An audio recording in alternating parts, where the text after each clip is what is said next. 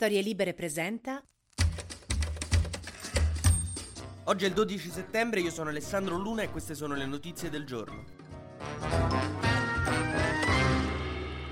Notizie straordinarie dall'Ucraina, i russi in una straordinaria prova di forza e di prestanza atletico-fisica sono scappati a gambe levate dai territori che avevano come gatti che hanno appena visto un cetriolo, tanto che pure gli ucraini hanno dovuto dire ammazza però che gamba, che prestanza atletica sti russi, eh, bravi. In pochi giorni la Russia ha perso 8000 km quadrati di territorio in Ucraina, un territorio grande quanto l'Umbria o quanto mille campi da calcio. Scusate ragazzi, ci sono degli italiani che se non gli spieghi le cose a campi da calcio non proprio dici l'Umbria, che è? Mille campi da calcio. Ah, mille campi da calcio, dillo prima, per cui tra le città liberate più importanti ci sono Izium, Liman e Kupiansk. Però sono veramente tanti i villaggi dove l'esercito ucraino è arrivato, accolto dalla popolazione festante, e a quanto pare c'erano alcuni bambini che non erano felici di vivere in dittatura. Mosca ha cercato di spiegare questa cosa dicendo che in realtà non è che si sono ritirati, si stanno riorganizzando, solo che nel riorganizzarsi hanno lasciato dietro una marea di armi, di carri armati. Praticamente ieri in Ucraina era il Black Friday del materiale bellico. Che di base se stai facendo una ritirata organizzata non ti lasci dietro pure le mutande. Come se dici no amore non ti sto lasciando. Perché la valigia?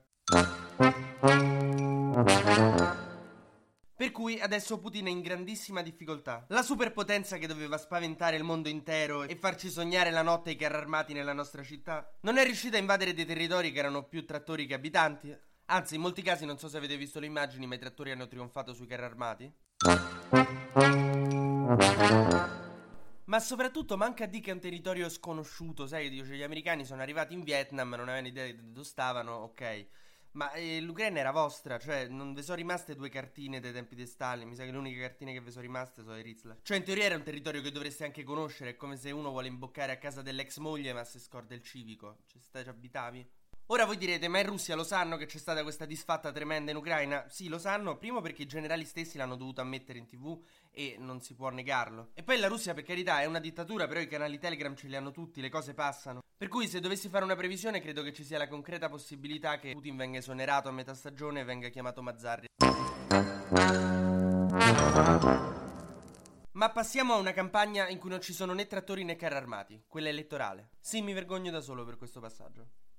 Salvini e Berlusconi ieri si sono incontrati ad Arcore, nella villa del capo di Forza Italia, e hanno deciso che a Giorgia Meloni bisogna fargli abbassare le penne e che dopo che vince le elezioni comunque la dobbiamo tenere buona. Non hanno capito che dopo le elezioni questi due contano come il due di picche quando giochi a scacchi. Giuseppe Conte, che ricordiamocelo, ha sempre contrastato l'invio di armi in Ucraina, Ieri se ne è uscito dicendo no, siamo orgogliosi di aver mandato le armi in Ucraina. Io non sopporto più come in questo paese si possa veramente di tutto il contrario di tutto senza che nessuno, nessun elettore ti venga mai a dare il conto. Mentre in seguito alla morte della regina Elisabetta, Barbuda e Antigua dicono che vogliono uscire dal Commonwealth e diventare repubbliche autonome. Praticamente hanno detto a Carlo, guarda, ci dispiace un sacco per mamma, eh, no, era una brava persona, però a un certo punto il 1700 è finito, noi andremo avanti.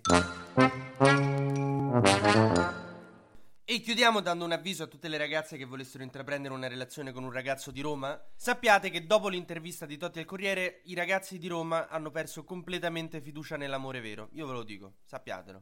Sappiate a cosa andate incontro.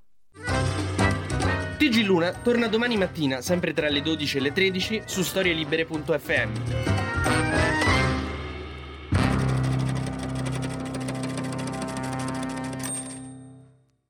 Una produzione storielibere.fm di Gianandrea Cerone e Rossana De Michele. Coordinamento editoriale Guido Guenci.